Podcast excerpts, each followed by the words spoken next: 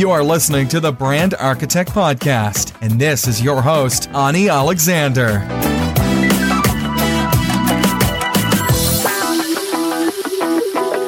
Hey, hello everyone, and welcome back to the Brand Architect Podcast. I'm your host, Ani Alexander, and today we have yet another very exciting interview. I'm uh, actually interviewing this person for the second time because um, because it's it's you, will see. You really need to to hear him. Um, hello there uh, johnny andrews in the house. Welcome johnny. What's going on? It's been a minute like uh, like you said. Uh, back from the days of publishing and, and whatnot. That it's been fun. Yeah it's been uh what? Uh, it's been more than it's been probably five years ago? Six years ago Oh, geez, I don't know. I should check my Twitter feed. That's about how long ago it was when I was. Yeah, I think it's, it's so much with Twitter. it's been a while. Mm-hmm. So yeah, I, I, just thought that uh, you would be a really good person to talk to right now about marketing because uh, you know things are changing so fast these days, and uh, you've done so many different things. And I think most of the things that you initiated were successful because you knew how to market those. So I think like you know this will be the the main topic around which we will be discussing stuff. But uh, if you want to give a brief introduction to those who don't know you because uh, because back then when i had the podcast linkedin wasn't really something i was involved at and really liked. So i'm sure the linkedin audience doesn't you know hasn't listened to the podcast before. So for them it's a fresh start. So Absolutely. let's start over All right. Uh, yeah, I'll give you kind of a top down. So, uh, Johnny Andrews, hey, how you doing? Uh, have been, uh, you know, basically building marketing agencies and whatnot. So the one that uh, uh, Ani's referring to is Author Platform Rocket. So that's uh, an agency I built think we've worked with somewhere between 16 and 19,000 authors, you know, New York Times, USA Today bestsellers and stuff like that. Uh, done a ton of uh, basic done for you marketing, all sorts of fun services. So grew and scaled that agency. Uh, recently cloned it. So, or not super recently, but cloned it because the the tactics, and this is kind of what she was talking about, where it's like if you know how to do certain key things, mm-hmm. uh, you can stack the deck in your favor in terms of having uh, you know a project work out. And so, uh, slightly before COVID 19, shockingly enough, we launched a virtual event company. Uh, that was one face of it, and the other face of it uh, does work with uh, spas and salons. And obviously, because people aren't going out right now, we paused the spa and salon, but you'd never guess what happened. The virtual event company has been like blowing up. So yeah. that's been a lot of fun. Yeah, that's been it's been really fun because at the time I was like, well, you know, at some point in the future, these will become more popular. Let's just start now. I had no idea it was going to be within. It would be so soon, months. yeah. Right, I didn't see that coming. You know, uh, yeah. So uh, I, you know, I have a a lot of uh, I like to call them ecosystems in the publishing space, and also some that are not in the publishing space that are essentially what I do is I build audiences of buyers and entertain them. So think of like, you know, Russell Crowe standing there going, Are you not entertained? Like that's kind of what I do. And uh, so I'll, I'll build a team around that, create standard operating procedures and launch it. And so that then led to uh, what I was showing you before we jumped on here. Uh, I have a subscription box that went out with that. So that was very much uh, subscription based e commerce, uh, that kind of thing, built a team around that. And then because China went dark, uh, in the manufacturing, we we paused that. So yes, you know the, the good old people at the COVID nineteen factory uh, definitely had an impact. Um, but yeah, it's uh, it, it's very very interesting, and so I've I've been out finally because the kids are a little more grown up, uh, just doing what I do and and stuff like this, and teaching folks how to do things. I even have a webinar this evening uh, that I'm super excited about. I've been putting the the final touches on it, but it's uh, I you know asked everybody, hey, what do you you know, because of my platform. I'm like, what's going on? Like, how are you experiencing mm-hmm. all of this insanity? And everybody gave like a huge flood of information. It was just absolutely wonderful. So hopefully, I'll be able to really help some folks tonight uh, with this because there's a, you know, while yeah, there's a lot of crazy happening, and it's probably going to last a while. At the same time, though, this, you know, if you pace yourself with this, there's a huge opportunity yeah. right now to to shift in how you're going to market. Um, and so that's kind of how what I'm teaching and things like that. So there you go, long-winded, big old thing.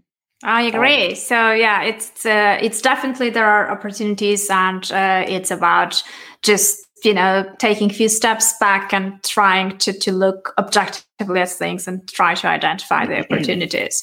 So um, you, you mentioned something. You mentioned the keywords there, which was building audiences uh, of buyers. And and I mm-hmm. think once you have that, it's pretty much that's the hardest part to to nail down, right? And and it feels like based on your experience that the the um, the strategies and and the logic behind how you're doing it is more or less the same in different industries like virtual summits the the mm-hmm. subscription box the, the audience of authors etc so someone who who would like to build an audience from scratch what are the things that he should start from? Oh, it's a great question. So essentially, what you want to do, and this is so, uh, you know, it's not just the authors and stuff. So I have this conversation. I want to say probably every other day with like seven different people. It's and, and it's very specific because when you're, you know, because uh, I'm working with a lot of agency owners, consultants, entrepreneurs, that kind of stuff. A lot of people, especially where I live in the Chicagoland area, there's a lot of folks who are in startup biotech which is always interesting. Um, I've learned a lot about uh, medical medical grade tools. It's cool. Um, but every every single person out there has the same thing.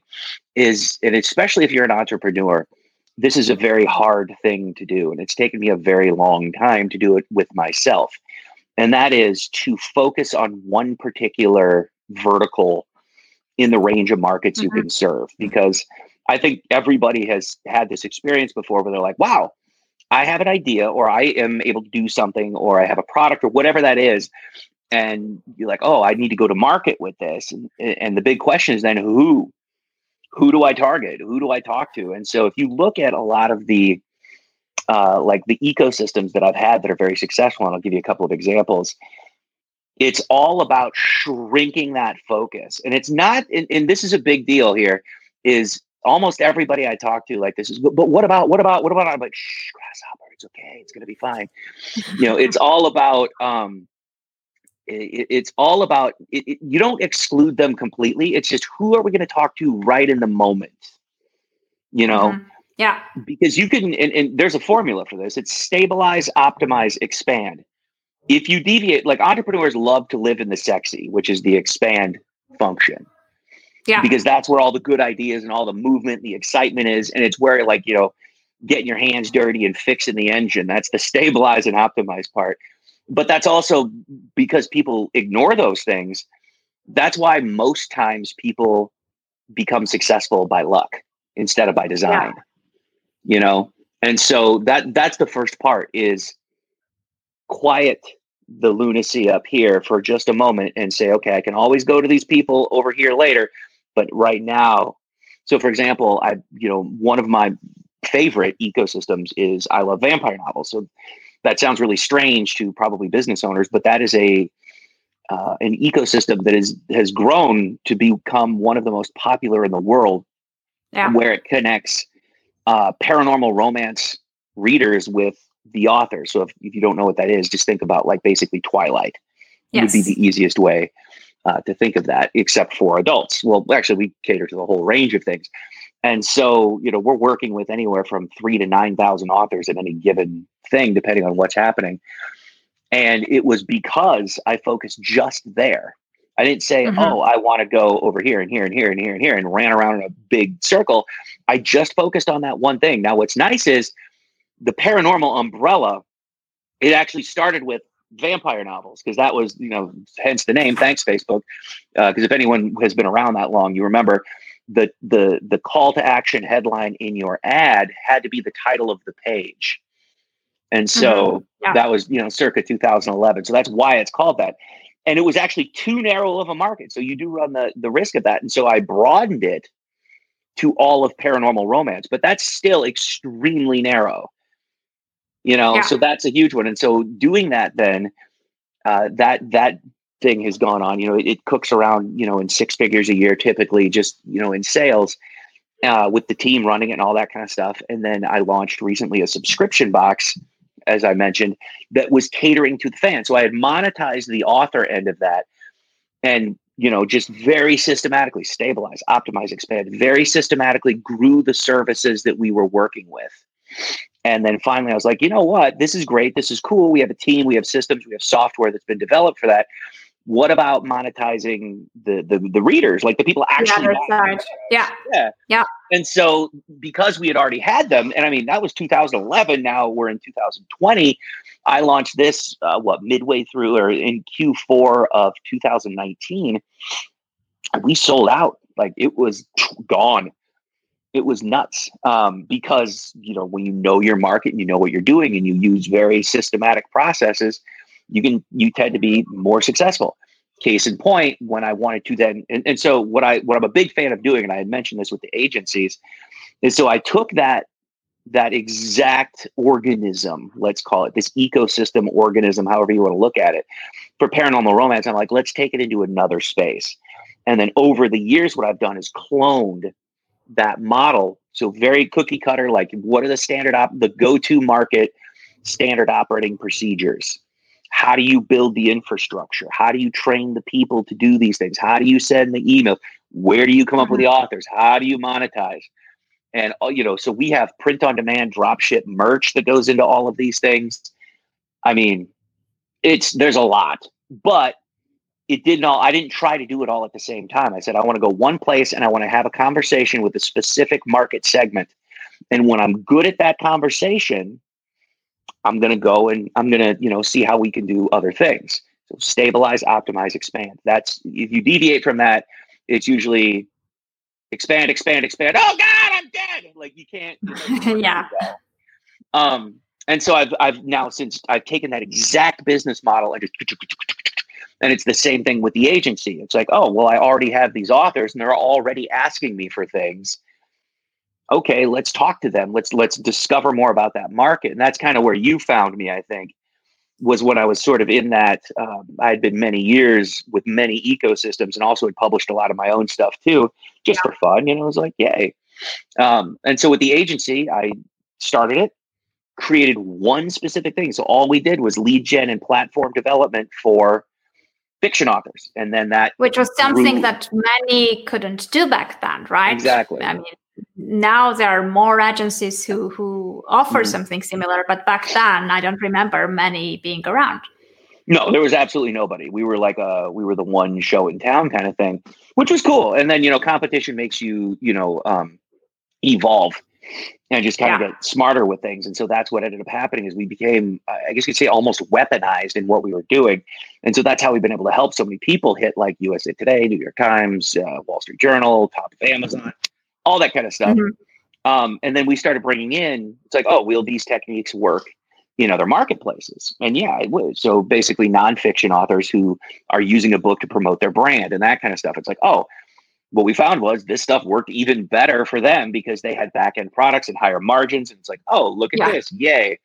And so, just systematically over time, as we sort of discovered where the opportunity was, grew it. Mm-hmm. And then, like I said, when you were like, hey, he's here, um, once that agent agency had sort of reached uh, maturity, it was like, okay, let's take the same thing and just clone that business model and put it in a different marketplace. And so what's funny about this is is when we first started doing the virtual events, they were for fiction authors.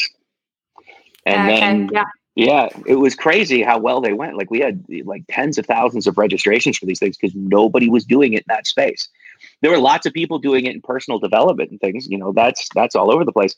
But because we were able to very quietly and like unmolested kind of learn the process on our own, you know, we mm-hmm. once again built the software, built the processes, built the team, built the go-to marketing strategies, and then we were able to then uh, bring that to uh, speakers, authors, coaches, entrepreneurs.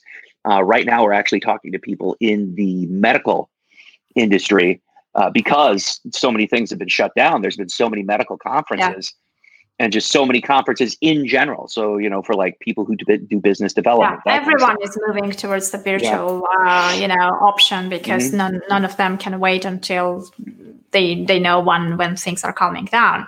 So exactly. so virtual virtual conferences and virtual events, uh, you know, uh, they're there is good and bad about them right in a way that you know because it's virtual you can uh, you can reach a much broader audience you're not mm-hmm. you know uh, you don't have this uh, geographic limitation and you know people don't don't have to fly to come to you. It's it's easier, kind of, you know, to, to get people on board. Uh, but how are you managing the human interaction side of things? Because many, I mean, I personally, when I go to big conferences, uh, I don't really go there for speeches or panel discussions. I go there mm-hmm. mainly for lunches and coffee breaks and actually, you know, speaking and meeting people. So it's a networking uh, event, yeah yeah. So how do you replicate that side of things in virtual events? Well, you don't perfectly. I mean, that's that that's the truth, and, and that's one of the reasons why you know a, a virtual conference for someone putting it on typically isn't going to cost two hundred fifty thousand dollars. You know, mm-hmm. there's no hotel involved, there's no floral arrangements, and nobody needs a caterer. But at the same time, the drawback is like you can't you know do the hand kissing, baby shaking, or backwards. I think it's what hand baby kissing, handshaking. There we go. It's probably important to get that one right. Jeez. it's like I had children too. Terrible father. Anyway, um, how do I do it? Basically, you want to like segue into groups. That's a big thing. It, it really comes down to sort of like the vibe of social media and where whenever wherever the mm-hmm. eyeballs are. And so yeah. we'll use a very specific process. So obviously, it begins with the email registration, and then it segues through you know a couple of different uh, you know things. And then uh, we'll typically then say okay cool. Here's where we're going to be doing even more live stuff and people can then hang out and meet each other mm-hmm. and, and, stuff like that. Is it like going to the bar having a couple of drinks and and making best friends with like the ceo of something? No. It's not. It just doesn't work that way. Um, and it never will probably until augmented reality catches up uh, to mm-hmm. everybody. mm-hmm but it's the next best thing. It's as good as well. I mean, specifically with what's happening now, it's the best it's going to be. Yeah. You know, um, and so I totally agree. I mean, there's obviously a place, but the big, big, big, big, big, big, big draw, not just for the people who are speaking at these things or being featured or whatever it is, but really for everybody, especially the person who's hosting it and putting it on and kind of becoming, mm-hmm. is the is the multi exposure to a new audience. Because the way these things work there's there's two ways that they that they play out uh, and and we insist really on the paid traffic. So whoever hires us for it says okay what's your ad budget for this thing? Because uh, mm-hmm. that's amusingly enough what we're super good at is like running lead gen ads to get like incredible responses. Um, so we take care of all that stuff but what we don't do is we don't rely on the other speakers to be the promotional. And yeah. the reason why is because they suck at it. After mm-hmm. doing, uh, you know, a bunch, it's, you know, we've done a bunch of these things now, and it's uh, without fail, you will find that the other speakers on this, they could be completely well meeting. They'll show up for their live engagement mm-hmm. sections. Mm-hmm. They'll pre-record their interviews. They'll do giveaway. They'll they'll do everything, but only maybe like twenty percent of them will actually promote. We do push for that. Hundred percent, because that's great. Mm-hmm. Uh, that's great traffic, but there also needs to be that paid component within it. But the beautiful thing about this is, is this the the size and the engagement of the platform that it builds for the event promoter, let's call it, is megalithic. So you could take somebody who, you know, doesn't really have any sort of name out there, that doesn't really know anybody, and turn them into probably like a mid C level player with one event. And what's mm-hmm. even cooler is, uh, you know, it's usually anywhere from like five to 25,000 people can register for these things. You know, if you're Forbes magazine and you're doing one of these like they did recently, it's, it could be a, a couple few more, as you might imagine. Um, yeah. But yeah, but if somebody's on the like the lowest level, you can completely transform your business by doing these things. And so it, it really makes a ton of sense right now that it's like, hey, everyone's stuck at home pretty much anyway go do your freaking virtual event, whether we do it or anybody else. Who who cares? Just go get it done. This is the time to do these things. So, do you use it? Have you created your own software and platform for this, or you're using some other tools? Uh, I mean, we've built uh, we've built our own stuff using things lying around the house. You okay. know, for example, we have the cup that I'm just kidding. No, it's uh, we're very industrious people over here. um, uh, yeah, we've we everything's on a WordPress backbone. You know why not? Sixty-five percent of the internet runs off it anyway. Uh, but so we have WordPress a series of membership sites. Yeah. Right. Yeah. Like exactly. So we, you know, if, if, if you're going to do a one where you know we typically do like the free into the paid, you know, very mm-hmm. standard process. Yeah. And so yeah, uh, you know, for example, like over the years, I, I have enterprise level licenses of literally everything. I mean, I've been doing this since 2004. Yeah. Like I know yeah. most of the people that built the software that you need to like run a thing. So it's like I just bought it when they first launched it.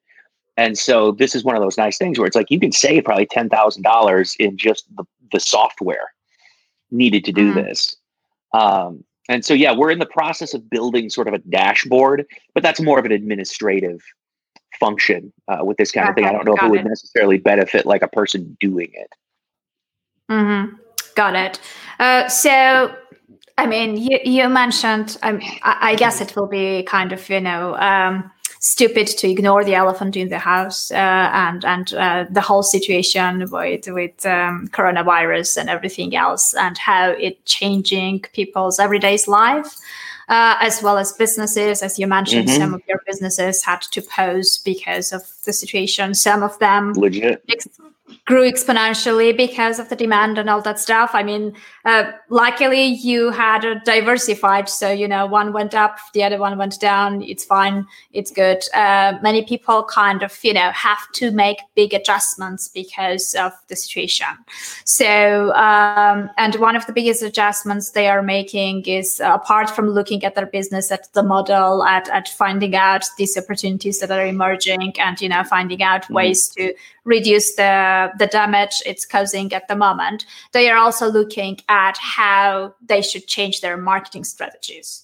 So, uh, what do you think we should look at? Like, how should we adjust our marketing efforts? Because many uh, think that continuing marketing is insensitive at these days. Uh, on the other hand, if you pose everything and do absolutely nothing, it's it's also very kind of risky. Uh, mm-hmm. what is it that you should look at, and how do you actually modify and adjust your marketing these days? Well, I mean, what's funny about this is the answer is yes, because they're both right. Um, you know, doing standard marketing of like, we're so sorry about the coronavirus, and you know what'll make you feel better? A new car, like twenty five percent off. hey, twenty five percent off. We'll even throw in the wheels for free. Come on down. Everyone's wearing a hazmat suit. Like that kind of BS is completely stupid. You know, you have to. I had this conversation literally with an agency owner yesterday um, huge personal platform she has. And it was one of those things where she was having a tough time. Like, well, what are the messages? I'm like, well, who are you talking to? And that's what you have to start looking at. It's exactly what I said before is first of all, understand what's going on. You, mm-hmm. uh, wow, my computer just went to sleep. Give me a second. Evidently, it doesn't see you as a as an activity. um. Anyway, yeah, yeah, yeah, you're too chilled out. You gotta, you gotta yourself up on something. Uh, so yeah, what you want to do here is is look at who it is that you're talking to, and then kind of just take a moment and say, oh, what are their needs? Like for example, tonight uh, I asked some folks as they're coming in. I typically poll the humans and lots of really really good information and so for example one of them is an it consulting company and they're having a lot of trouble uh, trying to figure out what to talk about, what to say, what to do in yeah. this kind of thing, because obviously the employees are at home, and so you have there, there's a double pivot that has yeah. to happen. But the first thing that has to happen is don't freak out. You, I see you right there. I'm looking at the person in the camera. Don't freak out. It's gonna be all right. Um, what you want to do is take is pause a moment and say, okay, what's going on, and how can I become a resource to these people? Mm-hmm. And so, for example, uh, you know, a lot of businesses are going to be hit financially or are being hit financially. You know, just in yeah. America, uh, you know, I think it's very true that most people live paycheck to paycheck. That's kind of a known thing. And so, if you are in a position where you need to communicate to these folks, it's going to be a you need to be able to broadcast this information and talk to them. It's like, listen, uh, maybe you need some money. Here's how you could do it. For example, the SBA, the Small Business Association, they are uh, the government right now is just first of all, the Fed lowered the interest rate to, to I think it's negative at this point. Uh, I heard mm-hmm. something about that recently. I have, I'll have to check that, but I know it's at least zero, if not negative, whatever.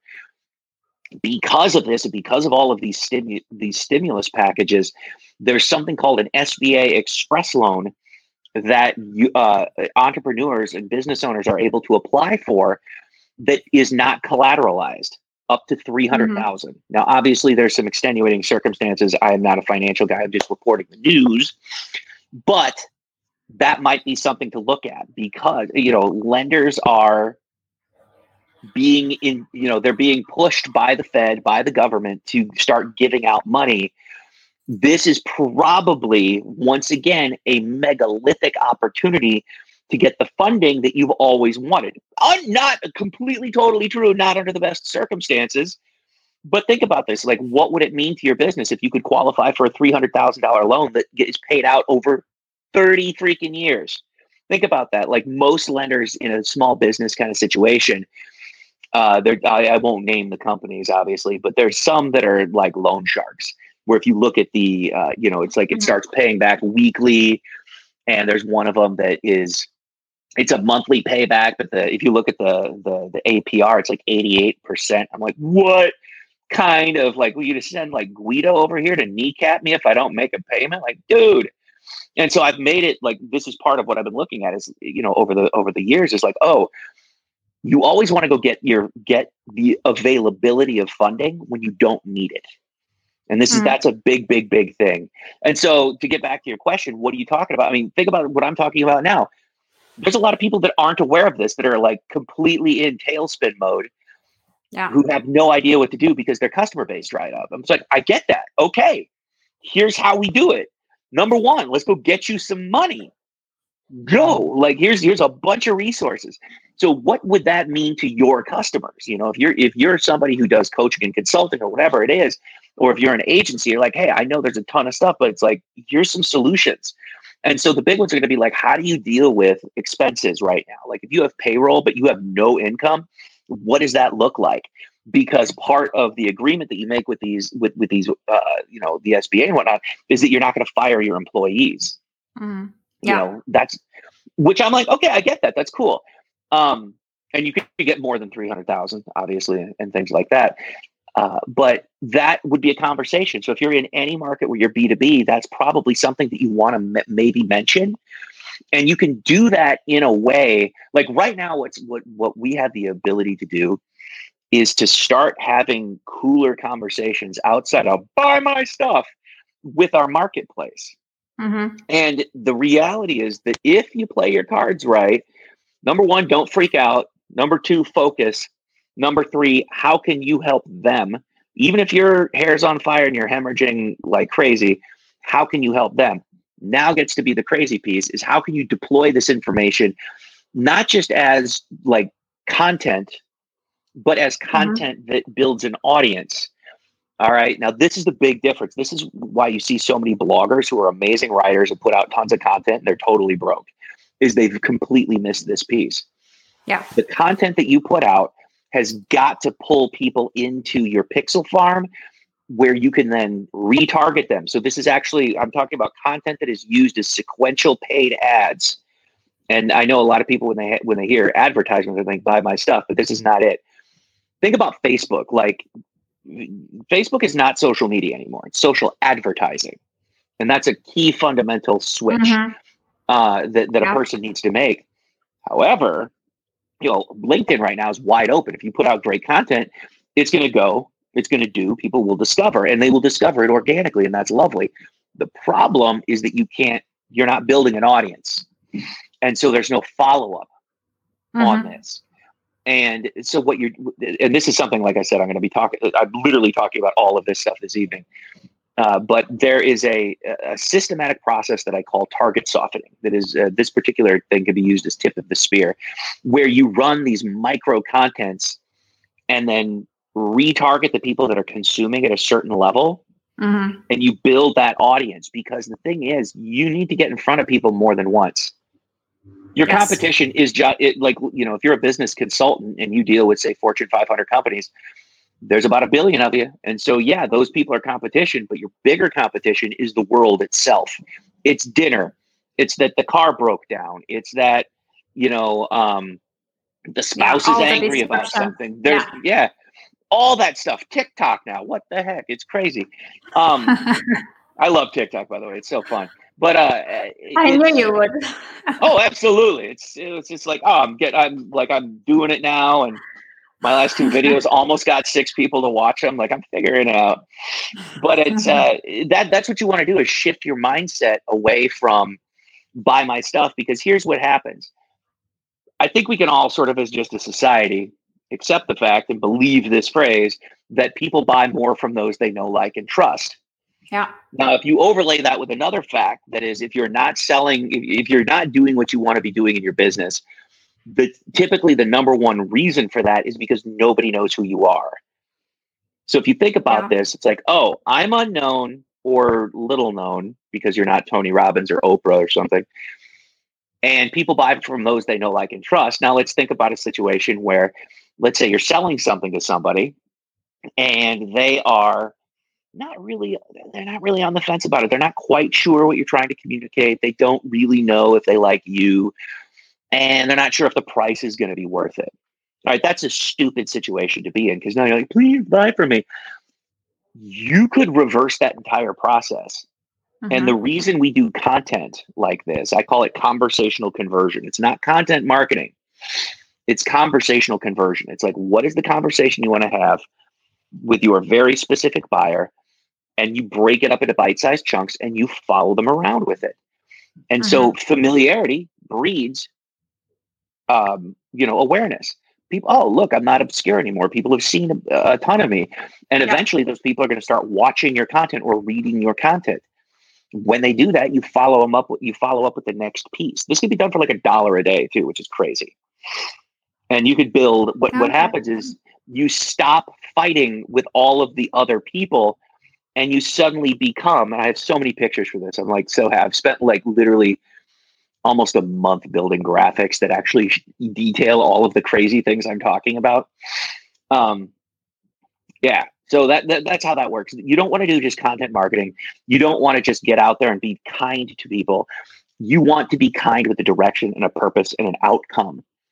And you know? to the right audience like exactly. this is why it's so important to niche it down right because then Completely. you tailor all your messages and they become relevant right. and they become about stuff right. they care about and stuff like that exactly and when you do this what ends the the natural conclusion is uh, that number one, your cost for advertising lowers dramatically because yeah. you're not going in there with a buy my stuff ad. Like I was looking at lead costs because one of the slides I'm going to be showing today uh, is is just about like it's what tw- it's like fifty to three hundred dollars depending on if you, especially B two B.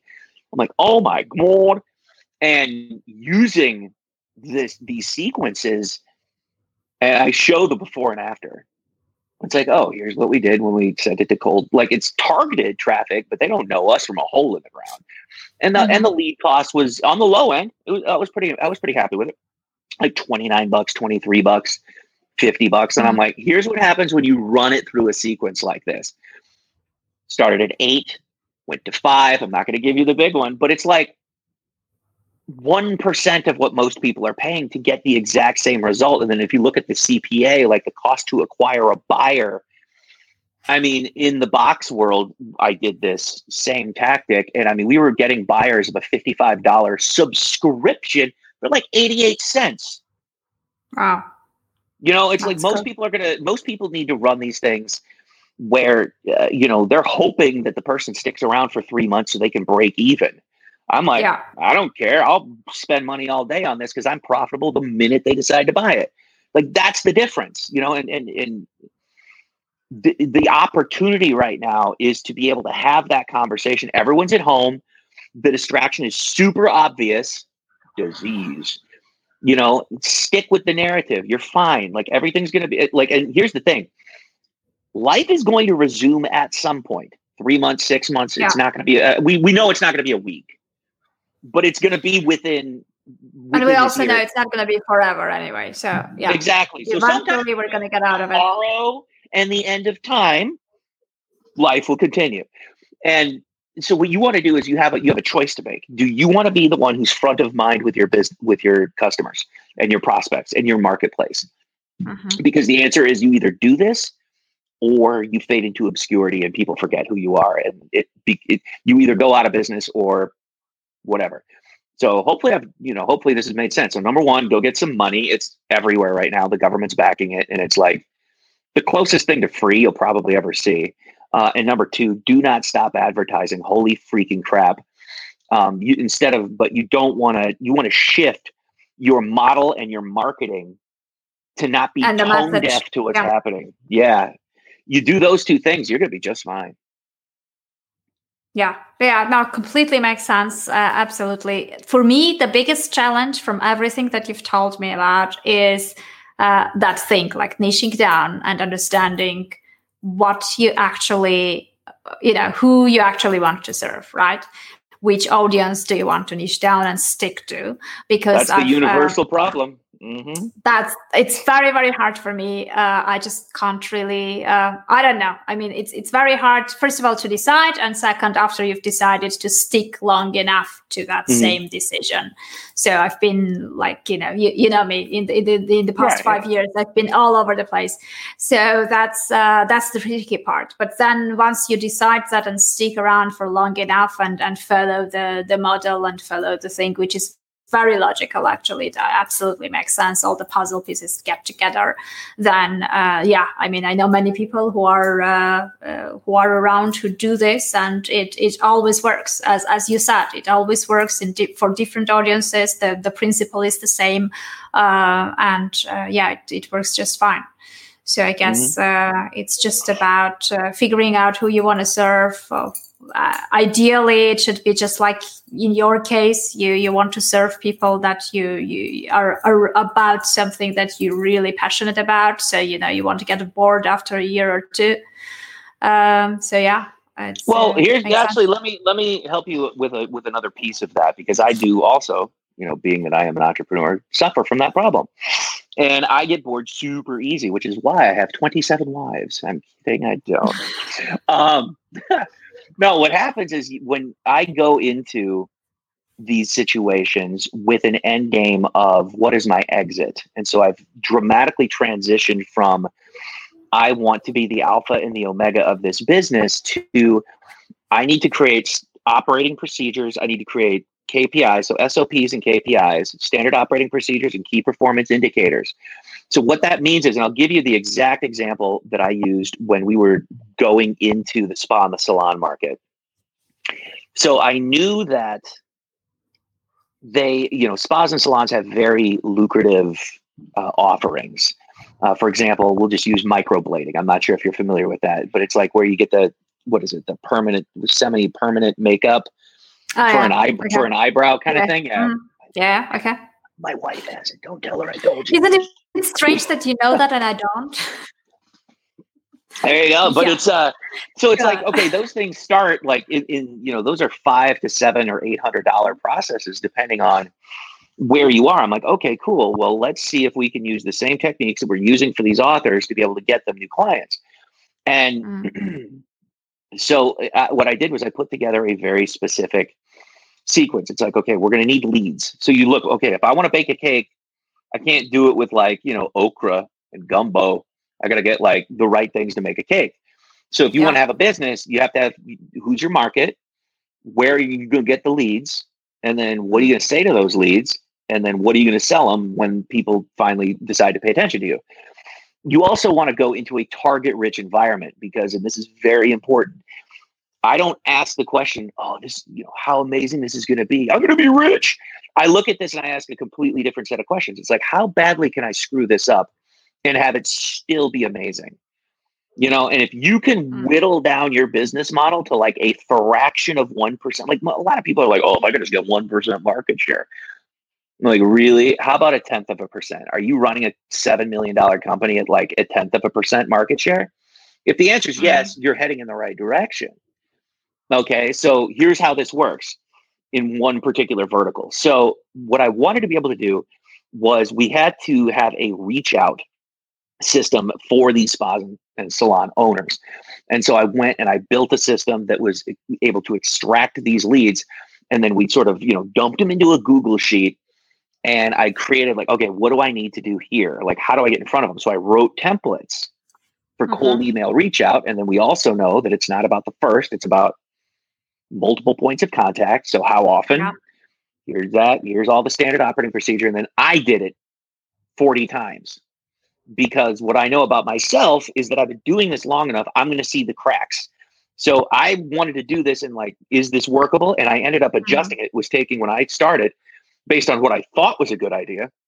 It was taking like two and a mm-hmm. half to four minutes per salon to number one, figure out if they had the services that we could sell because we weren't able to do like nail salons because it's too cheap. You know, there's not enough money in there. We'd have to get them like 12,000 new customers, which is completely illogical. Yeah. Whereas if their profit margins were five to six hundred bucks, you know what? We're doing okay at that. We can get them, you know, a handful. We we can promise them a minimum guarantee and drive just drive that needle home.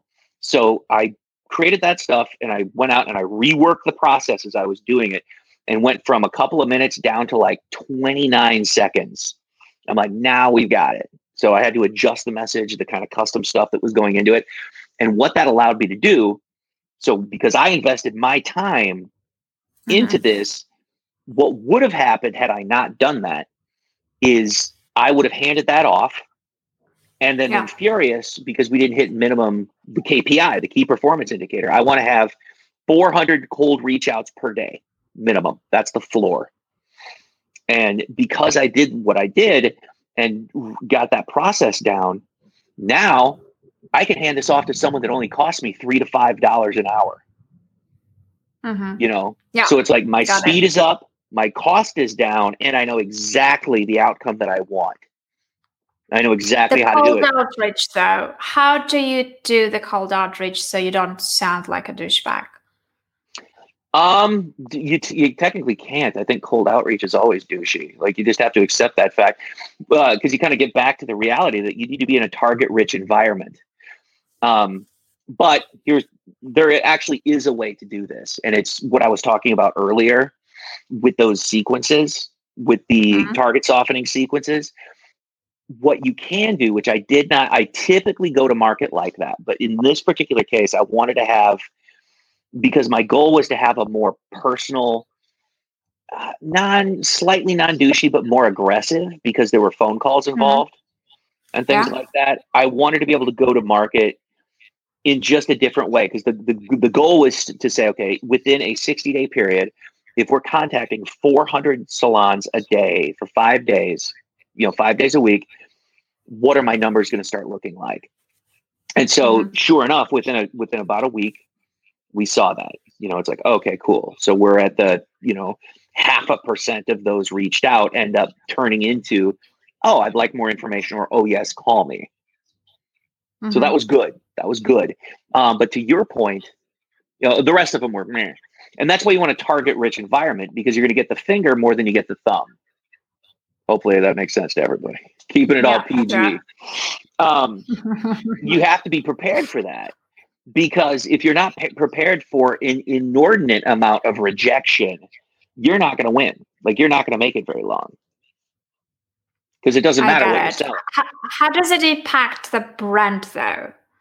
And the brand reputation because like many people are worried about cold um, cold calls and cold emails because mm-hmm. they they believe that it's damaging the brand reputation because the brand doesn't look very good like you know when when people's uh, first interaction with with your brand is that. Oh well then very simply do the first thing that i said which is run a target softening sequence directly into that marketplace. If you want to reduce the cost i would suggest geographically targeting it and so what you do mm-hmm. is i would say probably go and interview a couple of people that you're targeting and figure out what their biggest needs are and then insofar as you're able to provide for that as an agency I would then start going and running these target softening sequences into that marketplace. Like, for example, on Facebook, you can very easily target owners or people that mm. work at salons. And if you want to get even yeah. tighter with that, do it in a place like California, where I think there's like, what is it? I think there's 16 salons per every four people. It's a crazy ratio. Mm, okay. no, it's oh, uh, but there's a lot of them. There's a lot of them down there. Um, and that that's how you do that. And what you do is you spend a month doing that before you do anything else.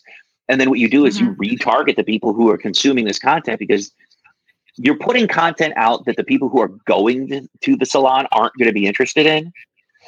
You're putting it out that the people you want to talk to. So if you want to talk to, like, for example, if I was trying to get into uh, the manufacturing space, if I was going to try to do something in there, let's say I had an IT uh, company that was going to do something crazy like uh, you know manufacturing like automation like create mm-hmm. specific things that talk to like 11,000 different machines that work through the whole process all the way through.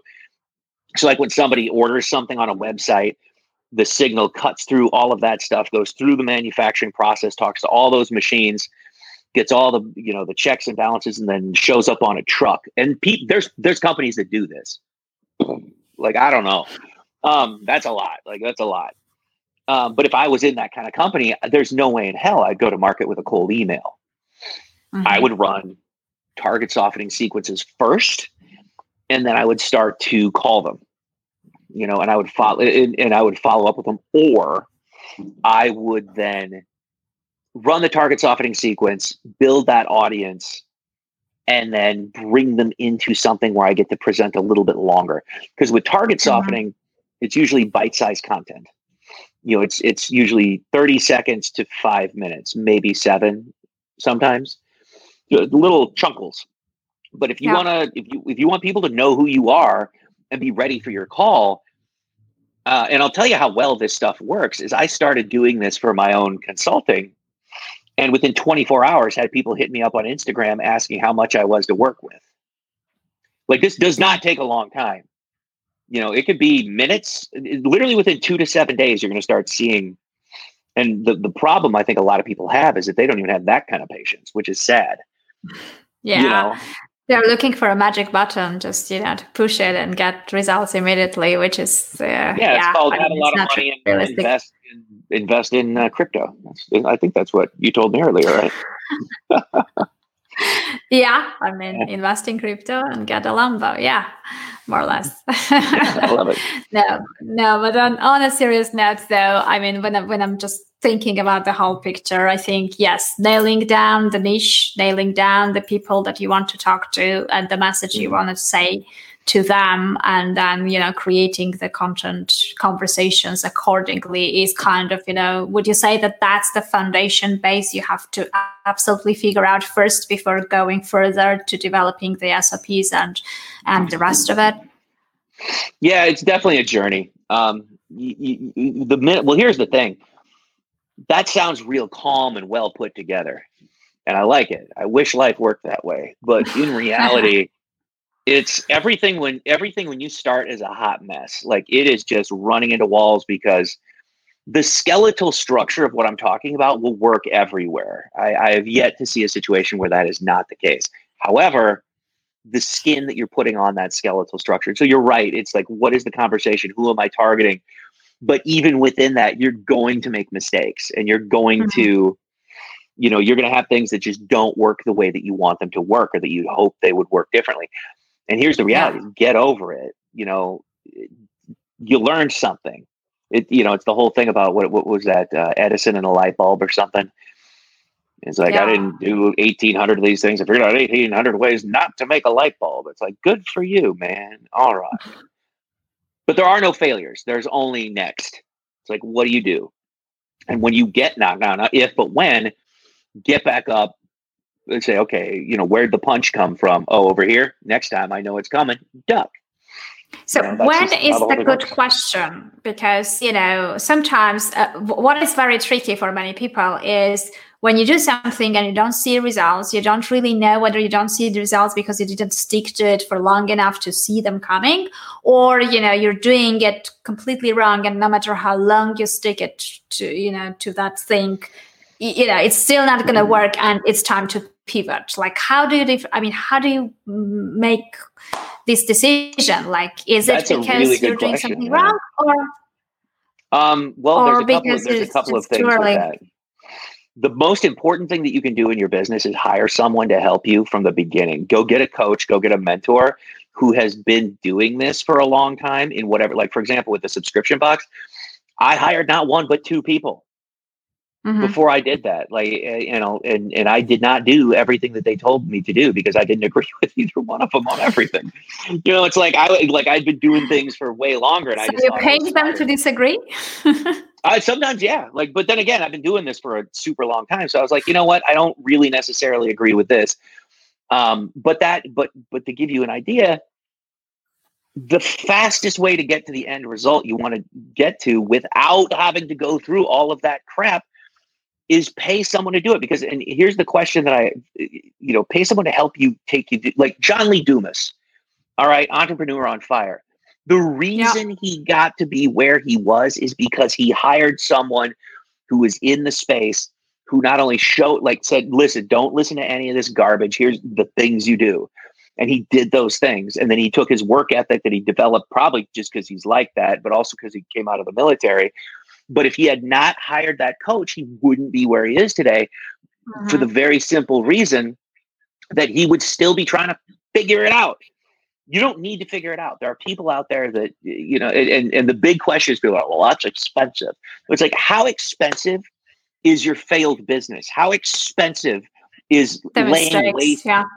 How expensive are years of your life lost to not being able to figure it out? When right there in front of you is a person who can help you that that sort of thing. And i know that sounds like how do you find them though? uh, how do you find them though? Because i have this differentiator of like mm-hmm. i i there are people who are so so-called influencers and then there are people who are not so well known but they are ex- real experts and they know their stuff mm-hmm. right so they are like people who have these personal brands. They are well known. Everyone knows about them, but they're not specifically the people who know that stuff really that well. They just have the name and the visibility. And then mm-hmm. there are people who are way better to hire, but simply they are not really so famous. So you may not know about them how do you go about this because you know again yes it's you know it's it may be expensive it's definitely worth it but how do you make sure that you're paying to the right person uh, well, for example, when I hired the two people for the box, I just looked at the two people that were putting out content that I kind of understood. And so in my world with that, I already had a nice enough like groundwork for all mm-hmm. of it, just business systems in general, the psychology behind it. So I'm like, oh, okay, I get it. I probably wouldn't hire anyone, and this is going to sound really bad. I don't know if I would necessarily, unless there's a, a lot of circumstances behind it, and a lot of like stuff past it. I would probably hire someone a little bit older who's probably had their mm-hmm. ass handed to them on a couple of occasions. Mm-hmm. You know, you wanna you wanna find someone who's been punched in the teeth by the situation who's had success to some degree. Like for example i'm i'm not the guy that can help someone build like a multi-billion dollar company. Like i just i don't know. And honestly i don't care. Like so it's it's you know but getting to you know several million yeah absolutely that kind of thing that's fine. Um systems processes hiring procedures all those kinds of things. Look for what and and this is actually one of the the big reasons why uh, because i of course i have a mentor and uh, one of the things he told me recently, which is why I'm kind of you know getting out there and doing more of these things, is uh, you know I because uh, back in the day I used to travel all over the world, speak on stage, do all this kind of stuff, and then got married, had a kid, and it was like had to shut all that down because I was traveling 11 months out of the year. Mm-hmm. And so it's been a very interesting place, but I also got very comfortable not being the face of the business, mm-hmm. sort of thing, you know, because I am not the face of paranormal romance at all. Yeah. Um, yeah, that's never gonna happen. I, you know, I try to go to the gym, but that's not. I'm not that guy. But um, and so one of the things that he was talking about, because every now and then when I do step out and do this stuff, the, the thing that I hear is like, where was this information three years ago? Where were you five years ago when I started my my company kind of thing? And so what what he was pushing me to do was he's like, you got to stop hiding behind your businesses and your family. Like you have to go out there and do this. Look for people. I don't know. It's it's it's sort of an interesting look for people who have suffered to get where they are. Mm-hmm. You don't want someone who is ha- like you don't want someone who had it easy getting there. Um, I guess you could say you know who's who's probably failed who's picked themselves up who has who has made the mistakes that you're looking for and don't be afraid to ask those kinds of questions you don't just want to look at oh wow you seem to be like oh you're a lead generation expert okay cool how and also and this is really hard is is you want someone who has like a length and breadth of wisdom and knowledge and hands-on tangible stuff yeah. that that they're going to be able to say, uh, I don't think I'd go that way. Like, for I'll give you an example. Uh, I was I, I was there, there's a new well at least there was I'm sure it'll come back uh, but there was a new sort of fitness craze that was starting to sweep the nation and it was all about stretching mm-hmm. you would go to a place and a professional would like stretch you out I totally see the allure like I can barely move so I'm like yeah I could probably use that well I was speaking to someone who lives around here mm-hmm. and you know we were just talking about this kind of thing and, and you know they've been pretty successful they have clients and all that and I'm like, what's your go-to market strategy? And he he was like, oh well, yeah. What we're going to do is we're going to go to we're going to go into Boston and this place and that place, and we're going to open these things up. I'm like, whoa, dude. Um, cool. I like the idea, but are you profitable at your first place yet? And he was like, "What are you talking about?" I'm like, "Well, uh, do you have like standard operating procedures in place for like how you're going to open up one of these places?" Mm. Like, what do you What do you mean? I'm like, well, think about it. Like a like a uh, you know a big gym. You know, uh, I can't even think of one right now, which is hilarious. Like you know, Lifetime Fitness. I bet you, I'll bet you all the money I have that there is a team of people that they have, you know, that they've spent a ton of money and they they've invested in the infrastructure that they know exactly what they're going to do when they move into a new marketplace. Yeah pretty sure. I'm like, so just because you're a you're a mom and pop shop, you want to expand, you better know what you're doing. And also you better be profitable at the first place. Like make the first thing work before you live yeah. in the sexy of the expand. So stabilize, optimize, expand. And it was like you could just jaw like pick yourself up, you know, but that's the kind of stuff is like you need to work with somebody who's going to be able to call you out on that crap and that does not care because the the the thing is, it's like yeah, I could have made a friend, but I probably didn't. you know, who knows? Uh, but you know, you want to you want to make sure that that somebody who who's going to be able to like tell you that when you're screwing it up, and not just have an opinion, but also be able to back that up, kind of stuff. So it's uh, and, and here's the but the the true true true deepest reality of this is if you're going to hire, you're going to screw up, you will, and that's part of the learning curve is that this is the most important investment you're going to make in your business. Yeah. Is getting someone who can help you get to where you want to go because you're going to shrink time. Like let's say for example, if you're going to learn it yourself, let's let's pretend you'll be successful. That's going to take 3 to 5 years. But if you have a mentor that's done this already, that can take you 1 year or less. Yeah. You know. True. So, but also at the same time, you might hire the wrong person. Okay, well, you might also hire the wrong person to handle your inbound phone calls. You might also hire the wrong person to manage your customer service. You might also, you will. Like yeah. these are just like people are so terrified of making a mistake that it's paralyzing to them so many so often. Yeah. So they end up doing nothing as, as right. a result. Yeah, that's true. So what I learned how to do, like I said, is I'll just hire two of them. Mm. You know, there it's like do it that way. Like find two people in the space, and neither one of them. One of them would be good enough, right? Yeah. Right. And so what I did was I brought them, you know, to my house and I tied their hands together and then put a knife in the middle of the floor and I made them fight for it. The winner would be my coach. I get it. A lot of blood. Okay. Well, uh, we've been talking for about an hour. I didn't even notice the time fly by. So that's, that's my fault. it's okay. Tell me um, what's next. So you kind of felt what's coming. You didn't know it, but you you had envisioned this virtual summit thing. So, what do you think will be the next thing coming? We should pay attention. Well, like I said, I was I was probably six weeks ahead of this virus, uh, just in general because I had so much going on in in China when all that was going down. So I, you know, I I made some. I, I think I made some prudent decisions early that buffered against a lot of those problems that you know where people were blindsided by them. Um, what I think is going to happen next is that this is going to be going on for a while. And I think that it's going to be a lot like 9 11 was in America, where air travel changed completely after that happened. Now it's back a little bit more to super kind of, you know, it's like they got over being really stupid about like taking off your pants when you have to go through a metal detector. Mm, and yeah it was ridiculous. Like I couldn't, I couldn't handle that. They would, you know, they uh, just everything about it was awful. But they finally, you know, now. But here's what's funny about it: they put like they went way too far on one on the side of like caution, and everybody knew it was complete garbage.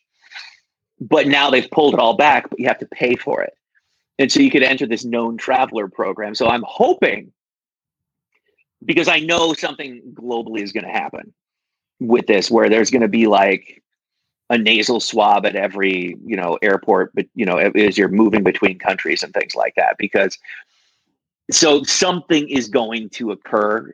Governments are going to overstep. There will be regulations put in place uh, and the other piece of it is people might be okay with it because you know the news is nuts and they've everyone's gotten freaked out about it. Mm-hmm. so just from that kind of thing i would expect that kind of stuff more of like a socioeconomic political kind of thing but when it comes to businesses, the one thing that you can count on is human resilience and and what will happen, especially if this whole stay home, you know, social distance yourself kind of thing continues to happen is people are going to figure out ways of getting back to some version of their normal. Uh-huh. And that means commerce is going to start again. You know, community is going to be healed and things like that. So like right now we're all still handling the shock of it all. Yeah. You know, but if you just look at what people do, people are going to do what people are going to do. And so keep your eyes open because when that happens, it won't be business as usual, but it'll be like, all right, we're selling again. But in the meantime, you need to know who you are, who you serve, and get out there in front of them and help them and build that audience because what'll happen is if you don't, you're toast. If you do, you now get to be the voice that they all hear when it's time for them to like open up their wallets and things like that. So that's yeah. what I think is going to happen. Yeah, makes sense. Well, thank you so much for your time. I really appreciate it. It was really Thanks fun to, to, catch up. Um, Absolutely. yeah, we'll we'll definitely stay connected. Thanks a lot. All right. Have a good one. Thank you so much for listening. This was all that I had for you today. I truly appreciate every single one of you. If you really enjoyed the episode, uh, please uh, subscribe to the podcast and leave a review because that will help the podcast grow, which means that more people who actually need that kind of content and uh, knowledge will be able to discover it and listen to it as well. And if you're one of those who actually um, want to build and grow your online brand, uh, please feel free to contact me uh, on my website, anialexander.com, and let's see if I can help you with that. That's all. Please stay safe and stay home. And hopefully, this situation will be resolved uh, soon and we'll get out of this much stronger. Take care. See you in the next episode.